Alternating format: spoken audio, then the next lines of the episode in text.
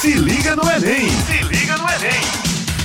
Olá, meu querido e minha querida, estudantes da Paraíba. E aí, tudo bem com vocês? Somos os professores do Se Liga no Enem, tá? Aqui com vocês, o professor Marcos Pimenta, um dos seus professores de física.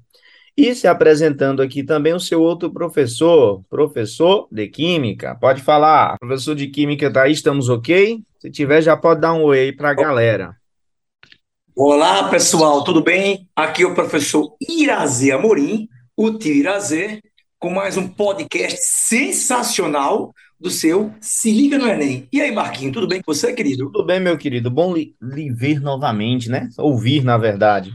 E está aqui também conosco o professor de física, meu parceiro, pode falar.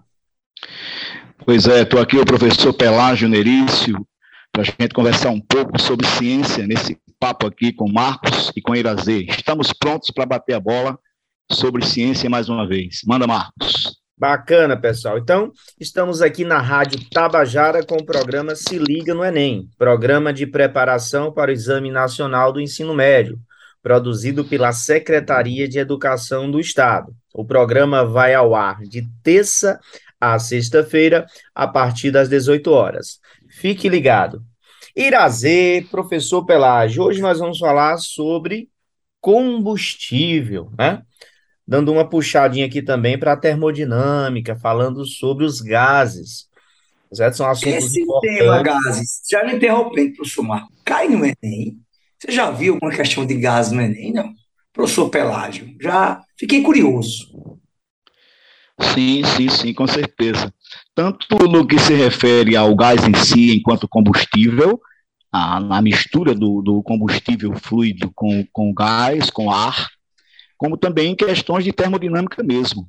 E até mais recentemente teve uma questão envolvendo uma máquina, o motor, um dos motores usados nos carros a combustão, que queimam combustível aí, de vários tipos, e era uma questão sobre o motor de Otto, e, e queria detalhes do momento em que acontecia a queima do gás. Então, é um assunto que é recorrente até sobre gases. E também aparece no, no que se refere à, à, propagação do calor envolvendo fluidos. Então, aqui e acolá tem aparecido na prova de ciência da natureza questões envolvendo gases, sobretudo é, ligados à termodinâmica. E da briga, então, viu? Questão, questão sobre os gases da briga para você decidir se é de química ou se é, é de física, é. não é isso? Acontece é aquela isso, é questão, né, gente, que o aluno não sabe se a questão é de física ou é de química, fica com aquela dúvida, meu Deus, que assunto é esse, né? Mas, na verdade, é um híbrido de conteúdo, porque é ciência da natureza e é um componente só. É isso, Marquinhos? Show de bola. Então, antes, galerinha, da gente falar né, de, de combustíveis, eu queria aqui passar uma pergunta para os dois professores. Eu queria uma resposta de um professor de física e uma resposta do professor de química. O que é esse tal de gás perfeito, gás ideal? Né? O aluno precisa ter que ideia numa questão que tem ali um contexto sobre o gás ideal. Professor Irazê, na química. Eu gostaria de falar mais sobre o gás real e Pelágio falar sobre o gás ideal. Eu acho que tem mais a ver com Pronto, física. Então vamos puxar para. Eu acho que é por aí. Gás ideal. Vamos fazer assim. Pelágio. Isso, isso. Pelágio. É, na verdade, quando a gente fala em gás ideal, que Pelágio. também se fala em... Oi, estou aqui. Ouvindo aí? É, é, tá chiando um pouquinho, se você puder distanciar só um pouquinho, porque tá dando uma distorção no microfone, tá certo? Pra galerinha aí okay. acompanhar. Okay. Tá certo? Qualquer e aí, melhorou agora? Melhorou, melhorou agora o som? Então, tá melhor, tá melhor. Diga aí pra gente Pronto, que seria o beleza. gás ideal então, física. Então, existe aquele conceito de gás perfeito ou gás ideal. Na verdade, esse modelo é um modelo que eh, foi apresentado com o título de Teoria Cinética dos Gases. Então, o que, é que a gente considera um gás perfeito? Um gás perfeito é aquele formado por uma quantidade muito grande de moléculas. Essas moléculas são minúsculas comparadas com o restante do espaço que envolve esse gás, o restante do recipiente, essas moléculas é, apresentam um movimento aleatório, um movimento caótico, elas colidem umas com as outras e essas colisões são do tipo perfeitamente elásticas, ou seja, aquela colisão em que conserva-se tanto a quantidade de movimento quanto a energia cinética. Essas partículas só trocam forças umas com as outras no instante da colisão, que é um instante de tempo muito pequeno, um intervalo praticamente desprezível, de modo que entre uma colisão e outra, esses movimentos são retilíneos e uniformes. Então, relembrando rapidamente, o modelo de gás perfeito é aquele em que as moléculas do gás são muito pequenas, os espaços vazios são muito maiores no recipiente. Essas moléculas estão em movimento aleatório, movimento caótico. Elas colidem umas com as outras e essas colisões são do tipo perfeitamente elástica, onde se conserva a quantidade de movimento e a energia cinética. Elas só trocam forças umas com as outras no instante da colisão. E entre uma colisão e outra, elas descrevem movimento retilíneo e uniforme. Essa quantidade de moléculas é tão grande nesse modelo de gás perfeito que existe até um número, né, Irazê? Como é que chama aquele número que é muito grande? Número de Avogadro. É, número de Avogadro, 6,02 vezes 10 a 23. Isso. Isso é a quantidade de moléculas que tem em uma porção chamada de um mol. Portanto, é uma quantidade de 10 elevado a 23, é uma cacetada, é coisa de septilhões, septilhões de partículas. Então, esse é o modelo que nós chamamos de gás perfeito e que é usado, é chamado de teoria cinética dos gases, para o gás ideal. Mas existem os gases reais que você vai falar, e esses gases reais, que têm muitas aplicações no dia a dia, aplicações hospitalares, enfim, várias aplicações que você vai lembrar. E para que ele seja tomado como ideal, ele precisa estar sob certas condições, né? Precisa estar com baixas pressões e altas temperaturas. Aí o gás real vai ter o comportamento desse modelo que eu relatei agora de gás ideal. Mas você, quem vai falar mais, Irazê, sobre os gases reais? Manda ver. Então, gente, é, isso é importante que o professor Pelágio acabou de citar sobre o gás ideal, porque justamente pode ser uma questão teórica. O aluno acha que a prova de física, a prova de química é só de cálculo. Não, justamente esse conceito na sua mente é que você tem que levar para a prova, justamente isso. O gás ideal, gente, é, é, é, é o gás real, é justamente o comportamento real. Então, por exemplo, você sabe que entre as moléculas que Pelágio citou aí, existe uma coisa chamada forças intermoleculares.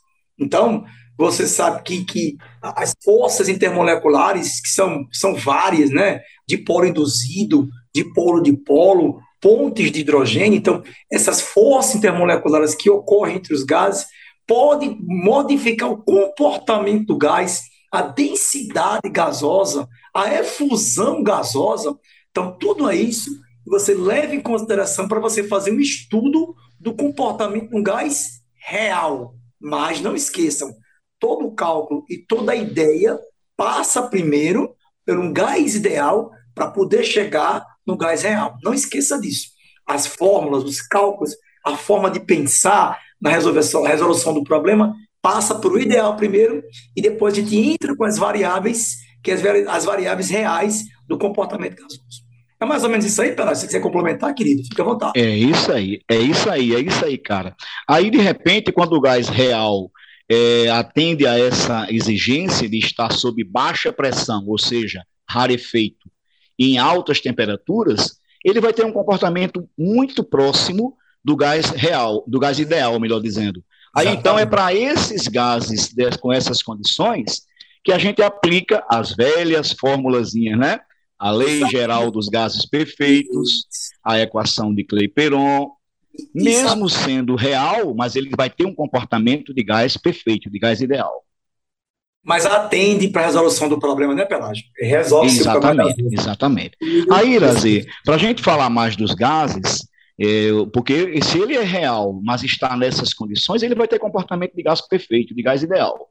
Aí existem três variáveis de estado que caracterizam o gás. Né? O volume, que é o do recipiente que o contém, a pressão que está associada às colisões entre as moléculas e as paredes do recipiente, e o nível de agitação das moléculas, que é o que associa. A temperatura. eu acho que meu amigo Pelágio cortou a, a voz dele aí, mas deu para complementar na mesma hora né, a temperatura ajuda. É isso aí, Marquinhos. Deixa eu... Pelágio caiu, Irazi, você derrubou o Pelágio, Pelágio está por aí? Não, não, não, não sei. Mas só complementando o que o professor Pelágio estava trazendo, é, para descrever né, o gás, nós vamos usar as grandezas. Né? Que grandezas são essas? Portanto, grandezas Pressão, volume e temperatura. Então, o professor Pelágio voltou. Tá ok, Pelágio? Dê um oi aí pra gente. Oi, oi, tudo Opa, certinho aí? Fica à vontade, eu só estava pegando aqui o, o Os meninos agora estão em falar casa. sobre as grandezas. saber o que foi que aconteceu. Isso. Não sei, de repente eu estou vendo aqui que meu, aparecendo, mas sumiu a voz de repente. Mas voltou, né? Estamos bem. Voltou, pode falar que a gente está te ouvindo. Pois é, eu estava me referindo às grandezas que caracterizam o gás perfeito. Pressão associada às colisões com as paredes do recipiente, o volume, que é o volume do recipiente que contém o gás, e a temperatura, que mede o grau de agitação dessas moléculas desse, que compõem esse gás. Posso essas... um pouquinho? Fala. Então, só para desculpa, Pelágio, perdão, para não perder que eu lembrei de uma questão. Então, a galera que está em casa estava resolvendo a questão de gases, né, sobre um cilindro de oxigênio, aquela questão que ocorreu em Manaus, a falta de oxigênio. Sim, sim, sim. E na minha prova, eu falava que o cilindro era de 16 metros cúbicos, um negócio assim, tal, cilindro, né?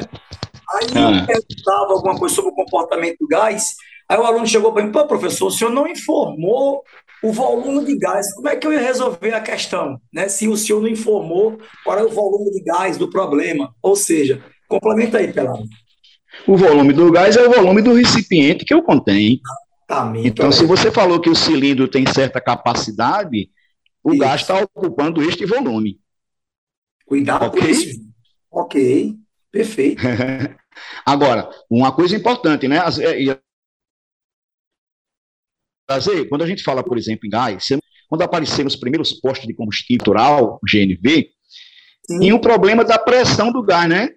Isso. O cara comprava o volume, mas e a pressão? A que pressão está esse gás? De repente, você abastecia, só que o cilindro lá do posto estava com baixa pressão. Então, a quantidade realmente de combustível tem que estar associada à pressão, quando se trata de um gás. Então, não apenas o volume, mas principalmente a pressão a que ele está submetido. Agora, eu fiquei com uma dúvida, Pelágio. E é. a galera que está em casa? Eu vou, vou. Aqui não combinou nada, viu, gente? Você está aqui, por que tem essas propagandas desse, desse posto de, de gás? Esse gás aqui é geladinho, Aí tem até aquela imagem de um gelo. Por que eles vendem com essa ideia, Pelas, de geladinho? Por que isso? Você tem ideia? Veja bem, a temperatura é outro detalhe importantíssimo. Porque é o seguinte, é. ali você tem uma, uma um, um, um, botijão está com um volume fixo.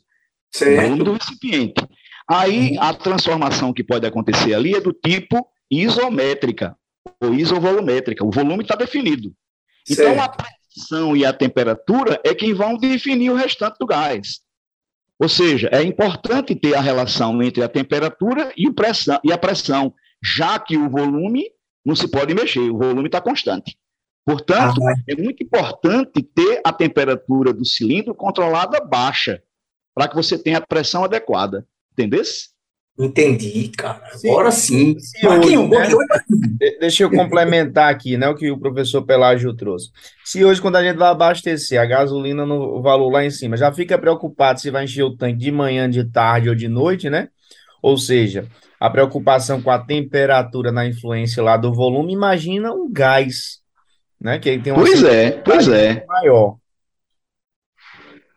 Pois é, pois é. De repente você, Marcos, agora puxou para o lado aí da, da, da questão da dilatação térmica, né?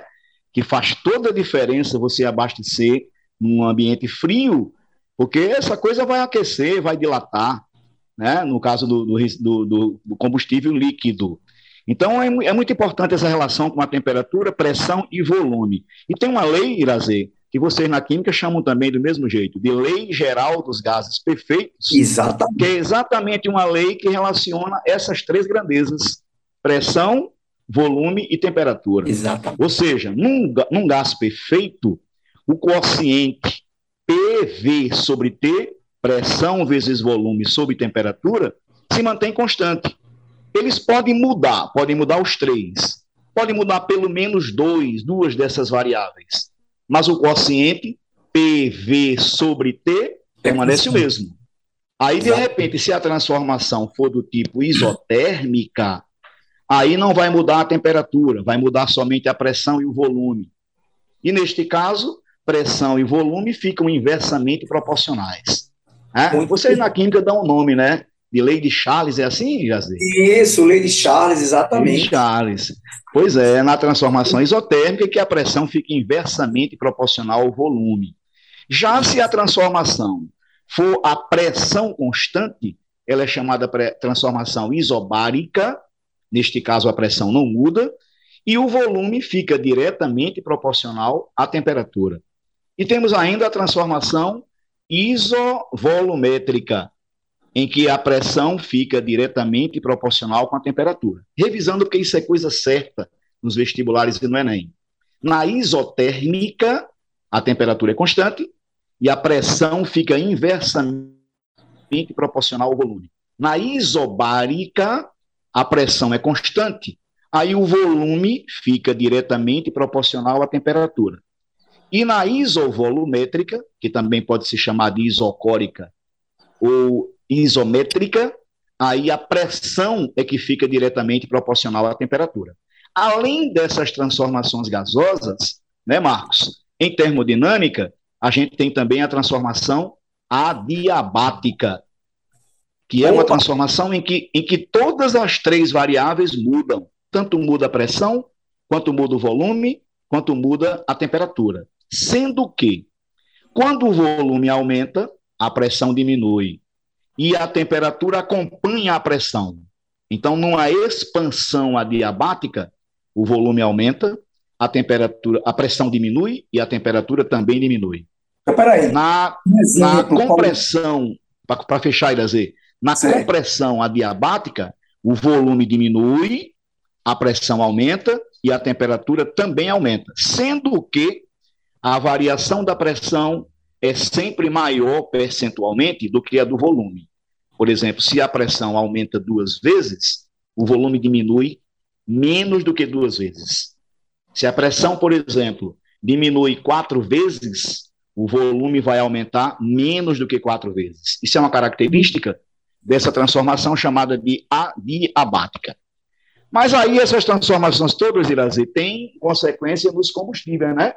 Não, mas falar aí, então sobre os combustíveis. Que você explicasse para o menino aí justamente essa transformação, a pessoa que está em casa agora, quando a pessoa ah. coloca um desodorante, vamos lá, colocou Isso. um desodorante, beleza? Isso. Aí, Sim. o que, é que acontece exatamente aí nesse, nesse momento? Você quando pressiona, por exemplo, aquele uh, desodorante aerossol, você está a, a, aumentando o volume, deixando o volume escapar. Está dando margem para o volume escapar. Aquilo é uma expansão adiabática. O que acontece? Certo. Quando o volume aumenta, você deixou escapar o, o, o conteúdo do desodorante, a pressão vai diminuir.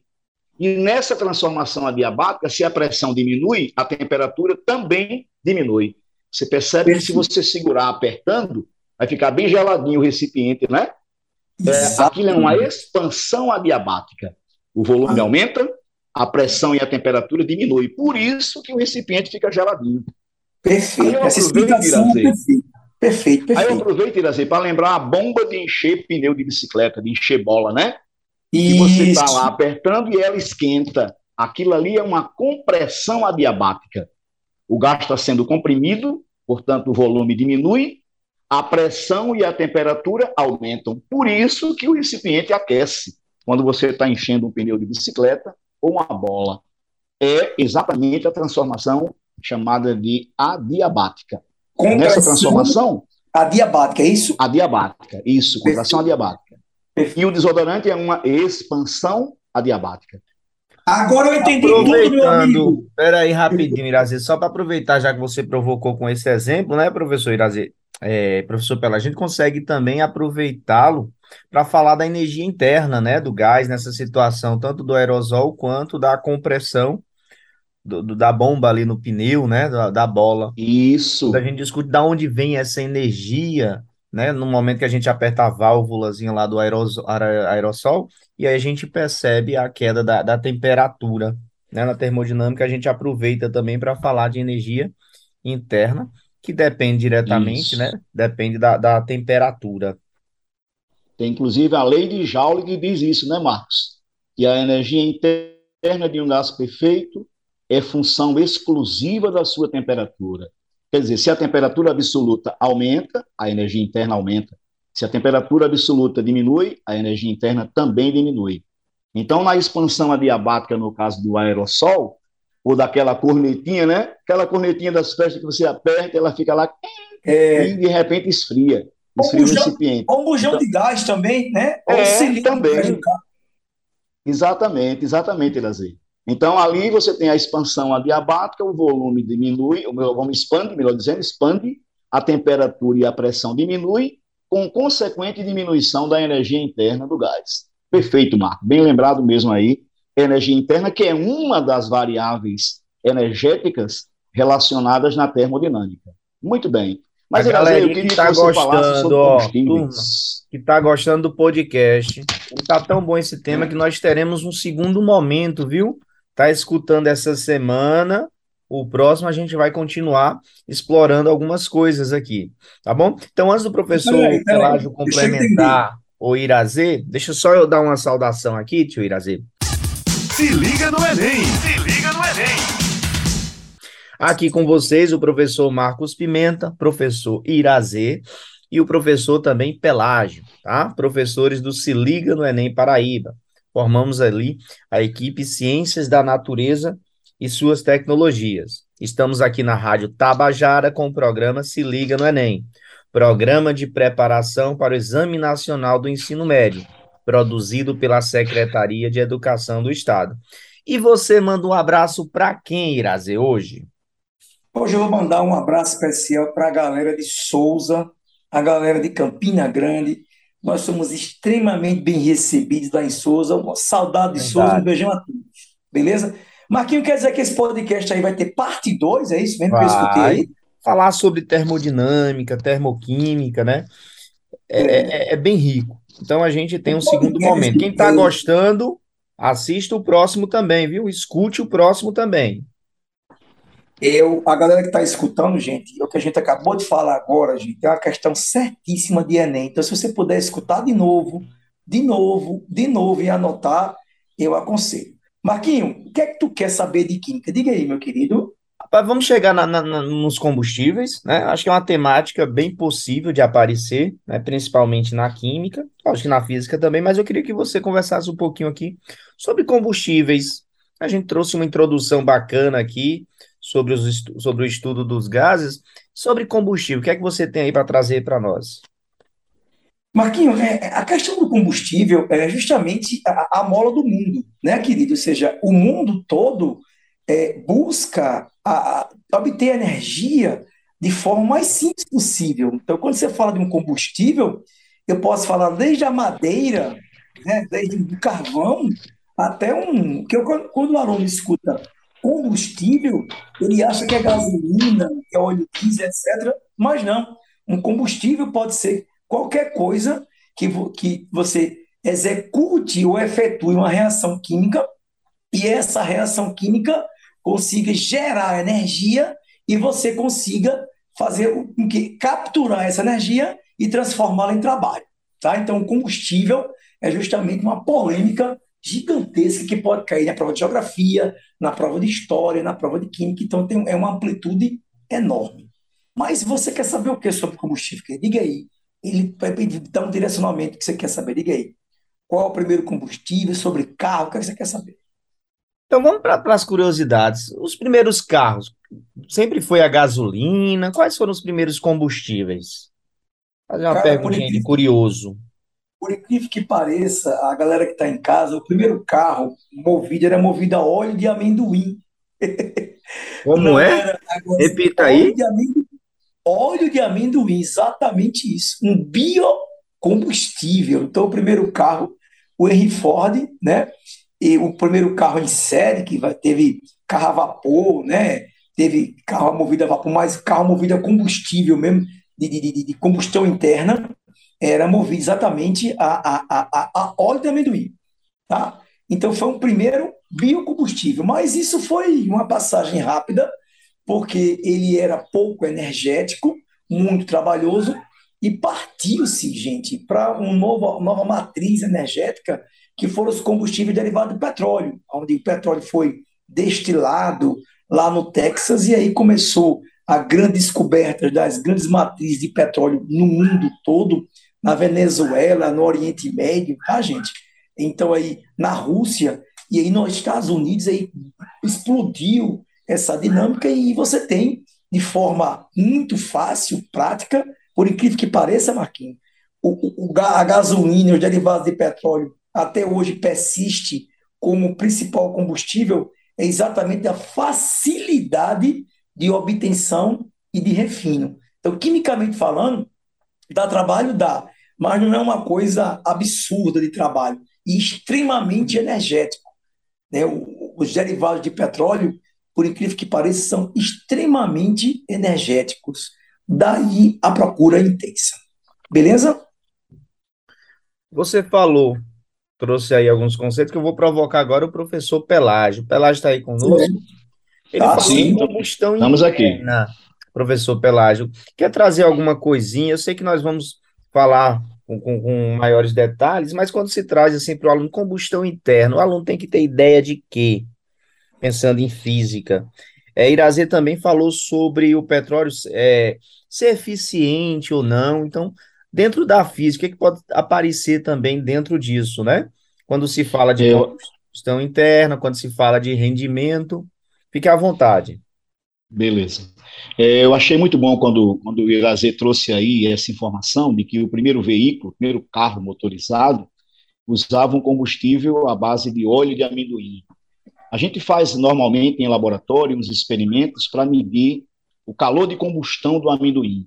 Realmente, amendoim, castanha de caju, castanha do Pará tem um alto poder energético. O grande problema do carro do Ford, do Ford lá, é que o rendimento do motor já não era essas coisas todas. E ainda hoje, a gente diz que o rendimento desses carros a combustão interna, como a gente vai tratar agora e também no próximo podcast, é que o rendimento é, de transformação da energia térmica, do calor em si, em energia mecânica, para gerar movimento, é um rendimento muito baixo. Os carros, em geral, usam os motores de combustão interna, motores de quatro tempos, e a queima do combustível sempre vai gerar um movimento, mas a, o desperdício de calor é muito grande. Quando a gente tem um veículo desses na rua que tem um rendimento de 35%, a gente está dando festa. Ou seja, o rendimento dos motores não chega a 35%, mesmo usando os ciclos mais sofisticados. Por exemplo, os carros que estão na rua hoje queimando álcool, queimando diesel, queimando gasolina, eles é, têm um rendimento muito baixo, o aproveitamento é muito pequeno.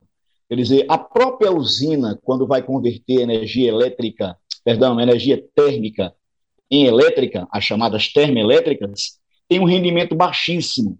Isso é tão verdade que quando a gente está com os níveis de, do reservatório das hidrelétricas baixos e que são acionadas as termoelétricas, o preço da energia sobe logo, a tarifa fica maior, porque o rendimento é muito baixo. Então, os motores a combustão interna são motores que estão com os dias contados, porque o rendimento realmente é muito baixo. Enquanto a gente tem, por exemplo, os carros elétricos que começam a aparecer nas, cidades, com rendimento acima de 95%, né, na transformação de energia elétrica em energia mecânica, em movimento, os carros a combustão interna têm um rendimento muito baixo, em torno aí de 30%, 35%. O que é uma coisa eu nada não conhecia, Pelágio, esse número, né? Interessante, né? Quando você traz que a, a, a maior parcela aí tem um rendimento de 35%, e de repente você tem hoje uma tecnologia que está usando 95% de rendimento, é impressionante a diferença. Incrível, é incrível, é incrível. Sem contar os demais, as demais vantagens de não poluir, de enfim, é uma, uma vantagem muito grande. Então, os carros que usam combustão interna, como você provocou a, a conversa, primeiro, eles misturam o combustível a gasolina em si com ar. Essa mistura é feita dentro do cilindro para que seja queimado com a centelha de uma, de uma vela, a centelha elétrica, e essa queima é que vai gerar o movimento. Mas as perdas são enormes. Né? Mesmo os motores que são teóricos, motores de Carnot, né? o cara fala, o ciclo de Carnot é o ciclo de mais alto rendimento. Às vezes o aluno fica pensando que é perto de 100%. É muito distante. Quando você pega uma máquina de Carnot, que vai depender também das temperaturas das fontes quente e fria, o rendimento não, che não chega sequer a 50%. Então, a transformar calor em movimento não é uma coisa vantajosa. Mesmo agora, nos dias de hoje, com toda a tecnologia. Aí você imagine quando o Ford criou o seu primeiro carro, né? Imagina, pegar o óleo de amendoim, sem tecnologia quase que nenhuma. Na época foi uma coisa absurda, né? Quando apareceu a máquina a vapor de Watt, foi uma coisa absurda. Levou à revolução industrial. Mas o rendimento, que é o aproveitamento da energia, é muito baixo quando se trabalha com calor.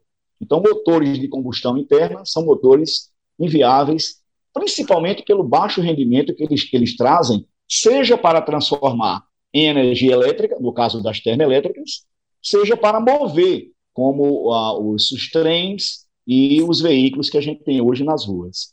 O motor que se usa, que usa hoje é o chamado motor de Otto, é o melhor rendimento que tem, mas é dessa faixa, pouco mais de 30%. Quer dizer, é um rendimento. Não, não adiante, não, meu amigo, não adiante, não. Segura, é. você já provocou uma discussão. Nosso próximo. Sobre os motores, que é justamente para dar o gostinho para a galera.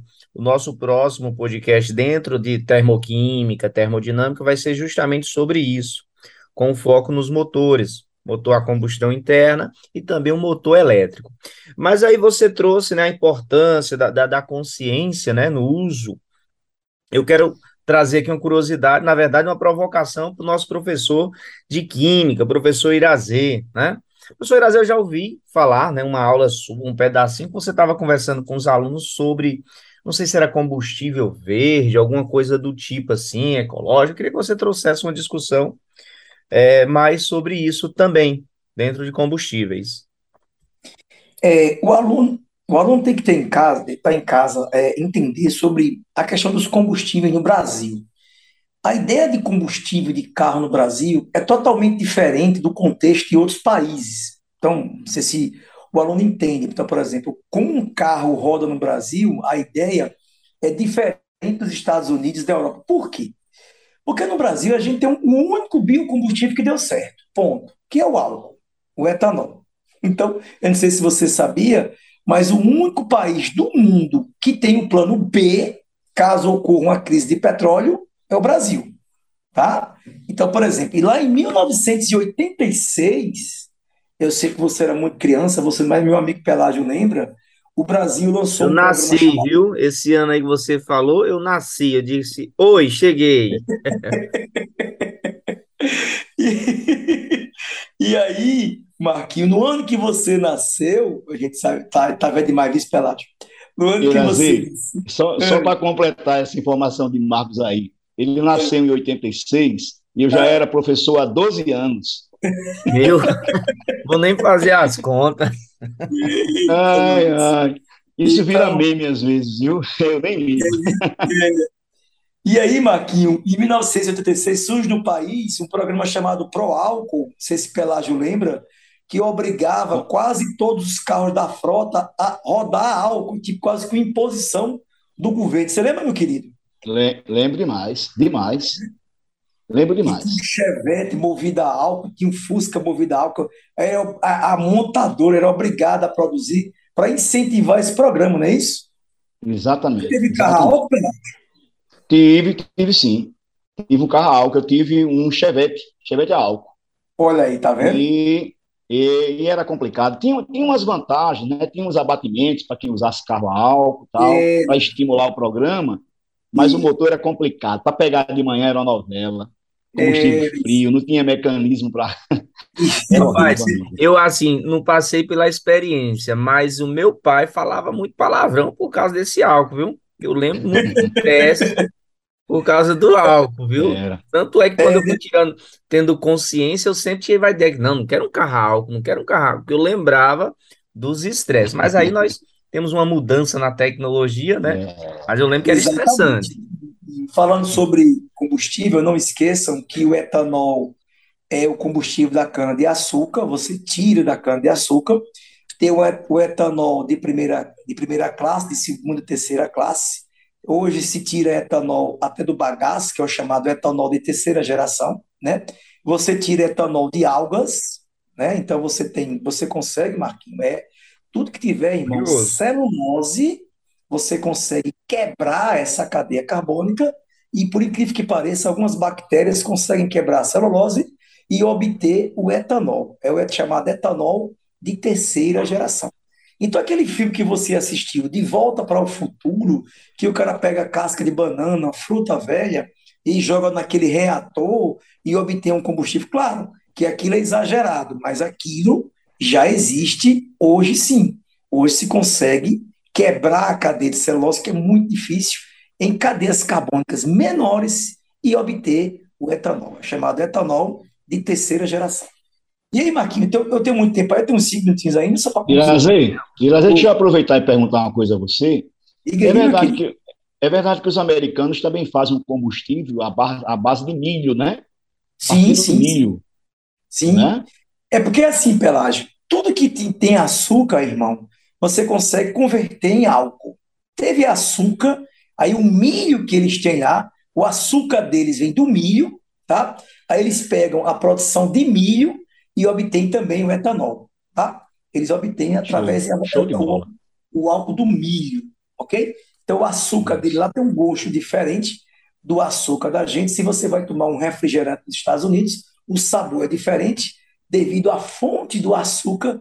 No caso deles é do milho e o nosso é do da cana de açúcar. Okay? Professor Irazer, você tem aí dois minutos para trazer aquela dica sobre combustível, viu? Pode caminhar então, aí para o finalzinho, eu só volto para dar um. sobre os tipos de combustível no, no, no, próximo podcast, mas eu quero que o aluno bote uma ideia é o seguinte, para a gente finalizar. Olha só.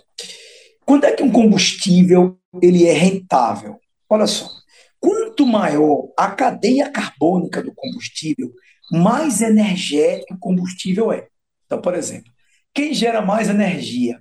O etanol ou o óleo diesel? O óleo diesel, porque a cadeia carbônica é maior, tá? Então, quanto maior a cadeia carbônica, mais energético é o combustível. Mas ele é o melhor? Não. Um combustível é dito bom quando ele é muito energético e pouco poluente. Então preste atenção, você é aluno de casa. Se ele perguntar para você, ele vai pode dar uma tabelinha, vários combustíveis e perguntar para você qual dos combustíveis a seguir seria o melhor combustível derivado de petróleo, tá? E aí você faz uma relação matemática entre número de mol de CO2 versus energia. Então a conta é essa: menor quantidade de CO2 e mais energia. Se você conseguir encontrar essa proporção, você consegue encontrar o melhor combustível. Deu para entender, Marquinhos? Então, geralmente, as questões de química, irmão, ele dá o conteúdo energético do combustível, o tamanho da cadeia. Então, o número de carbonos da cadeia carbônica do combustível é o número de mol de CO2 e dá também energia. Se você conseguir equacionar energia a CO2, será o melhor combustível o mais energético e o menos poluente. Ficou claro que. Ficou com gostinho para a gente continuar, viu? Vamos Nosso continuar. próximo podcast, galerinha, guarde aí na sua agenda. Próxima semana de Ciências da Natureza, nós vamos continuar essa discussão, tá bom? Então, assim chegamos ao final da nossa, do nosso bate-papo aqui. Sou seu professor de Física, Marcos, estou com o professor Irazê de Química e o professor também de Física, Pelágio. Muito obrigado, meu querido e minha querida, por nos ouvir. Bons estudos. Esse foi o programa Se Liga no Enem, na Rádio Tabajara. O programa vai ao ar de terça a sexta-feira, a partir das 18 horas. Fique ligado. Então, aquele tchau, né? Tchau, gente. Um abraço. Tchau, galera. Tchau, galera. Valeu. Se liga no Enem. Se liga no Enem.